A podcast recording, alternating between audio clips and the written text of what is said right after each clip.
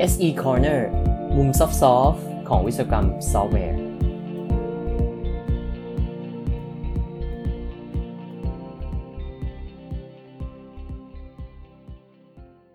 ทำงานนะครับเราก็จะมีการประชุมแบบที่ไม่ได้นัดหมายเกิดขึ้นบ่อยๆในทีมซอฟต์แวร์ Development ก็เหมือนกันนะครับก็ต้องมีการมาพูดคุยโดยที่เดินผ่านมาหรือว่าไม่ได้นัดกันมาก่อนครับในวันนี้นะครับเราจะพาไปดูกันว่าการทำ Unscheduled Meeting หรือว่า Meeting ที่ไม่ได้นัดกันมาก่อนแบบนี้เราจะทำได้อย่างไรในสถานการณ์ที่เป็น Hybrid Work ครับสวัสดีครับ เอส อี Corner เอพิโซดเก้าสิบสี่กับผมชัยยงรักขิดเวสกุลครับในเอพิโซดนี้นะครับเรามาดูกันว่าเราจะทำการประชุมแบบที่ไม่ได้นัดหมายมาก่อนอย่างไรให้มีประสิทธิภาพนะครับโดยเป็นคำแนะนำจากบทความใน ไอ ทริปเปิลอี Software นะครับเป็นบทความจากทีมนักวิจัยที่ประเทศนอร์เวย์นะครับถ้าเราลองนึกถึงการทำงานในออฟฟิศแบบปกตินะเราก็จะมีเพื่อนร่วมงานแวะมาพูดคุยบ้างนะครับหรือว่าบางทีเราก็จำเป็นจะต้องเดินไปถามเพื่อนร่วมงานบางท่านบ้างเป็นการประชุมแบบที่ไม่ได้นัดกันขึ้นมานะครับแล้วก็ทำให้การแก้ปัญหาเนี่ยเกิดขึ้นได้อย่างรวดเร็วแล้วก็ไม่ต้องรอนัดแล้วก็ต้องรอให้ถึงเวลาที่เรากำหนดซึ่งวิธีการนี้นะครับเป็นวิธีการที่ใช้กันมาเนิ่นนานแล้วแต่ว่าระหว่างที่เรามีการทำงานแบบ work from home หรือว่า remote work ในช่วงโควิด สิบเก้า เนี่ยมันทำให้การทำการประชุมแบบที่ไม่ได้นัดหมายแบบนี้มันทำให้เกิดขึ้นได้ยากนะครับแต่ว่าพอการทำงานเริ่มกลับมาหลังจากโควิด สิบเก้า เรามีการทำงานแบบที่เป็น hybrid work มากขึ้นมีทีมที่อยู่ที่บ้านนะครับบางคนก็อยู่ในออฟฟิศนะครับเป็นรูปแบบที่ไม่ได้อยู่ด้วยกันอีกแล้วในในสถานที่เดียวกันเพราะฉะนั้นในการประชุมแบบที่เป็น unscheduled meeting หรือว่า meeting ที่ไม่ได้นัดหมายมาก่อนเริ่มทำได้ยากขึ้นนะครับอะไรที่เคยเป็นธรรมชาติตอนนี้เริ่มเริ่มต้องหาวิธีการที่เข้ามาช่วยในงานศึกษานี้นะครับทางทีมก็พยายามจะดูว่าบริษัทต่างๆเนี่ยมีการบริหารจัดการ meeting ที่เป็น unscheduled meeting อย่างไรนะครับเรื่องนี้ผมคิดว่าประเทศไทยเราเองก็มีวิธีการบริหารจัดการอีกแบบนึงแล้วก็ดีไม่แพ้กันนะครับแต่นี้ก็เอามาแชร์ให้ดูว่าถ้าเป็นที่ประเทศนอร์เวย์เนี่ยเขามีสองบริษัทที่เขาไปศึกษานะครับแล้วสองบริษัทนี้ทำอย่างไรสองบริษัทที่พูดถึงเนี่ยชื่อบริษัท เอ็น เอ วี นะครับเป็นบริษัทที่เอ่อทำซอฟต์แวร์ให้กับทางรัฐบาลของนอร์เวย์แล้วก็อีกบริษัทนึงเป็นบริษัทชื่อ Entur นะครับซึ่งเป็นบริษัทที่ดูแลการบริหารจัดการของ Public Transportation ครับเขาไปศึกษาบริษัทเหล่านี้นะฮะแล้วก็ดูว่ามีวิธีการทำงานอย่างไรแล้วเขาสรุปมาได้เป็นสามเรื่องราวนะครับมีมีแนวทางดังนี้ครับแนวทางแรกนะครับก็คือว่าเขาใช้ virtual room นะฮะในการทำ meeting แบบ unscheduled meeting แบบนี้ virtual room เนี่ยใช้ในเครื่องมือได้หลายเครื่องมือแต่ว่าเครื่องมือที่ใช้ในงานนี้ก็คือเขาใช้ Discord นะครับ Discord ก็เป็นเครื่องมือที่เอ่อใช้กันเป็นที่แพร่หลายในปัจจุบันนะครับมีมีจุดเริ่มต้นมาจากการใช้กับกับเกมเนาะแล้วก็มีการแบ่งห้อง channel ได้นะครับมี voice channel แล้วก็สามารถสร้างได้หลายห้องมากเลยเขาบอกว่าการใช้ Discord เนี่ยมีประโยชน์ในแง่ที่ว่าเราสามารถตั้งห้องที่เกี่ยวข้องกับ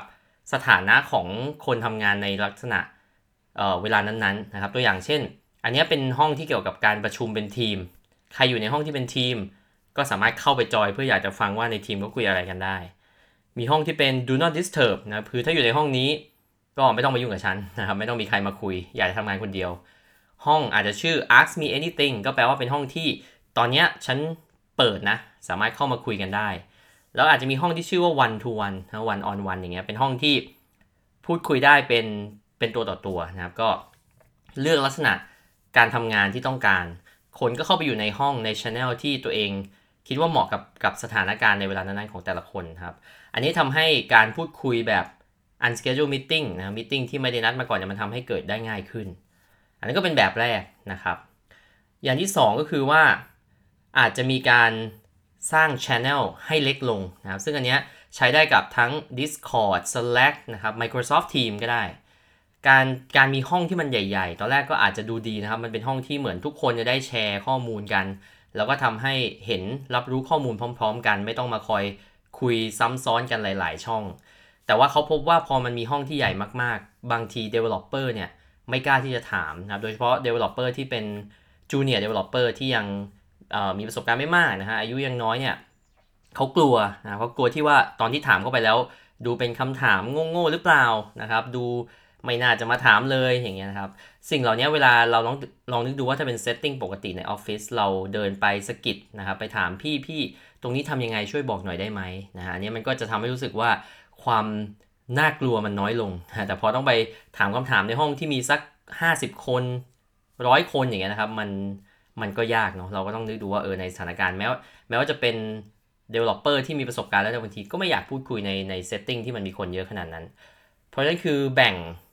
แบ่งห้องลงนะฮะแบ่งขนาดของ channel ให้มันเล็กลงแล้วก็พบว่าพอแบ่ง channel ให้เล็กลงแล้วเนี่ยทำให้ developer มีความสบายใจมากขึ้นที่จะเข้าไปคุยในห้องขนาดเล็กนะครับอันนี้ก็เป็นเป็นเรื่องที่สองนะเรื่องที่สามก็คือเริ่มมีการเอาสองอันนี้มารวมกันเพราะบางทีการทำงานบางอย่างก็จำเป็นจะต้องอยู่ด้วยกันแล้วมันจะเร็วกว่านะครับในขณะที่บางอย่างก็ทำเป็นตัวคนเดียวได้ไม่ไม่ได้แตกต่างกับการเข้ามาเพราะฉะนั้นคือทั้งสองทีมนะครับจาก เอ็น เอ วี แล้วก็จาก Entur เนี่ยเขาก็จะมีการกำหนดรูปแบบการทำงานแบบใหม่นะฮะถ้าเป็นที่ เอ็น เอ วี เนี่ยเขาจะสามารถระบุได้เลยว่าเอาวันไหนที่เข้ามาด้วยกันนะครับก็คล้ายๆในเมืองไทยนะผมก็ได้ยินเหมือนกันเช่นสองวันเข้ามาออฟฟิศนะครับแล้วก็เข้ามาอยู่ด้วยกันในขณะที่อีกสามวันก็ทำงานอยู่ที่บ้านแล้วก็คุยแบบแบบ virtual แบบ remote แบบนี้อีกทีมนึงใช้วิธี virtual first นะครับ virtual first แปลว่าอยู่แบบออนไลน์เป็นหลักแล้วใครอยากจะเข้ามาก็ค่อยเข้ามาเนี่ยครับก็อันนี้ก็จะเป็นเป็นวิธีอีกวิธีนึงที่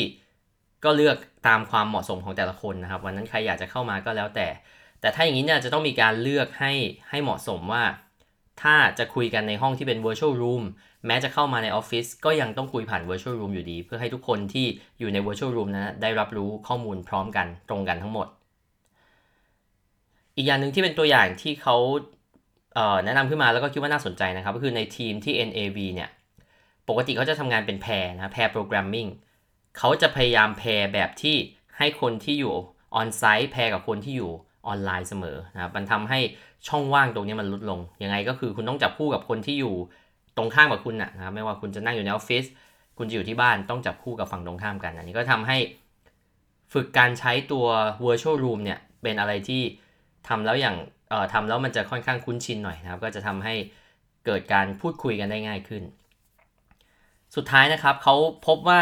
เราจะต้องมีการปรับปรุงตัว facility หรือว่าเครื่องมือเนี่ยวิธีการให้มันซัพพอร์ตการทำงานแบบนี้ด้วยให้มันมีมีตติ้งที่ unscheduled เกิดขึ้นได้ง่ายๆนะต้องปรับเครื่องมือนะครับอย่างที่บอกว่ามีการเพิ่ม channel อะไรให้เหมาะสมนะครับต้องมีวัฒนธรรมองค์กรที่ยินยอมรับการ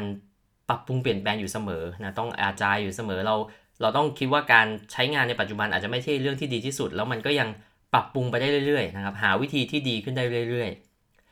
อีกอย่างก็คือควรจะมีการแชร์ความรู้กันนะอะไรที่เรียนรู้แล้วเราก็มาแบ่งปันกันอ่ะทีมนึงรู้เอามาให้อีกทีมนึงแล้วก็ทำให้อีกทีมนึงทำตามได้นะครับอันนี้ก็ทำให้เกิด knowledge sharing ในองค์กรขึ้นมาโอเคครับอันนี้ก็จะเป็น อี พี สั้นๆนะครับสรุปเนื้อหาจาก study นะครับที่สามเรื่องราวที่ทำให้การประชุมแบบไม่ได้นัดหมายมาก่อนเกิดขึ้นได้ง่ายขึ้นในการทำงานแบบ hybrid work ครับขอบคุณที่ติดตาม เอส อี Corner นะครับแล้วพบกันใหม่เอพิโซดหน้าครับสวัสดีครับ